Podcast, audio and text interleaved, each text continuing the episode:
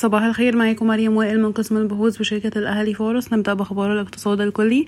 تتوقع ستاندرد اند بورز أن يصل التضخم الأساسي في مصر إلى ذروته عند 39% في أكتوبر عام 2023 قبل أن يتراجع إلى 35% بحلول نهاية العام. كما تتوقع انخفاض قيمة الجنيه المصري مقابل الدولار إلى 37 جنيه بنهاية عام 2023 تسعى شركة الصلب الروسية العملاقة نوفوستال ام هولدنج إلى توسيع وجودها في مصر من خلال إنشاء مصنع جديد والقيام بمشاريع مختلفة. تخطط الحكومة لطرح رصيفين نهريين بالمنطقة اللوجستية بالإسكندرية للبيع للقطاع الخاص في ديسمبر المقبل. كشفت وزارة الصحة والسكان عن حزمة من الإجراءات الوقائية للحماية من الإصابة بمتحور فيروس كورونا ايرس ننتقل لأخبار القطاعات والشركات أصدرت شركة العز للسيراميك والبورسلين النتائج المالية للربع الثاني من عام 2023 سجل صافي الربح 60 مليون جنيه تقريبا. ده ارتفاع 65% على أساس سنوي و6% على أساس ربع سنوي على خلفية انخفاض خسائر العملات الأجنبية.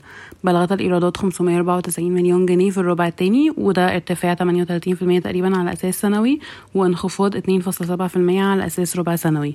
يتم تداول السهم حاليا عند مضاعف ربحية العام 2023 5.9 مرة و EV to EBITDA 3.2 مرة.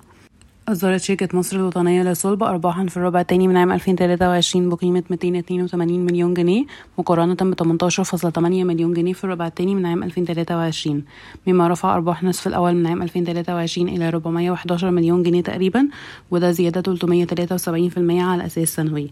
ارتفعت الإيرادات بنسبة 12% على أساس سنوي لتصل إلى 523 مليون جنيه في الربع الثاني من عام 2023 لتصل إيرادات النصف الأول من عام 2023 إلى 923 مليون جنيه تقريبا وده انخفاض 31% على أساس سنوي.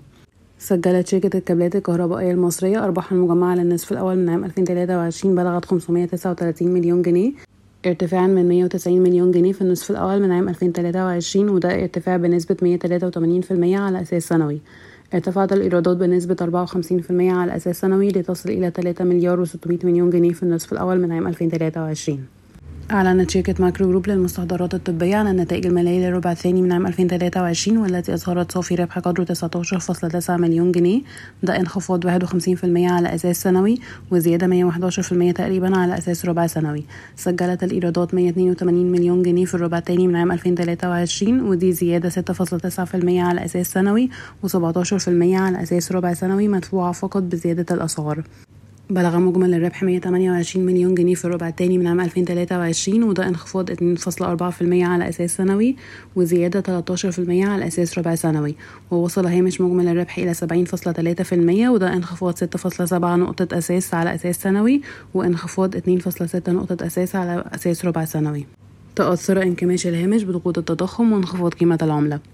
أعلنت شركة رايا القابضة للاستثمارات المالية عن نتائجها المالية للنصف الأول من عام 2023 والتي أظهرت صافي ربح قدره 350 مليون جنيه مقارنة ب 170 مليون جنيه وده زيادة 106% على أساس سنوي. زيادة صافي الربح كانت بسبب نمو الإيرادات بشكل رئيسي من راية للتوزيع وراية لنظم المعلومات وزيادة هوامش الربحية وانخفاض نسبة المصروفات العامة والإدارية إلى المبيعات. وساعد أيضا انخفاض قيمة العملة في تحسن إيرادات المجموعة من الأذرع المصدرة مثل قطاع الأغذية وخدمات مراكز الاتصالات والتعهيد.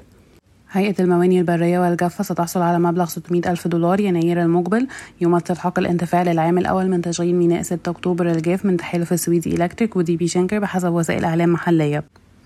تعتزم الشركة العربية لإدارة وتطوير الأصول إعادة طرح قطعة أرض طنطا التي تبلغ مساحتها 24.8 ألف متر مربع للبيع بعد انسحاب الشركة المصرية للإسكان والتعمير التي كانت قد قدمت عرضا في أغسطس 2022 شكرا ويوم سعيد.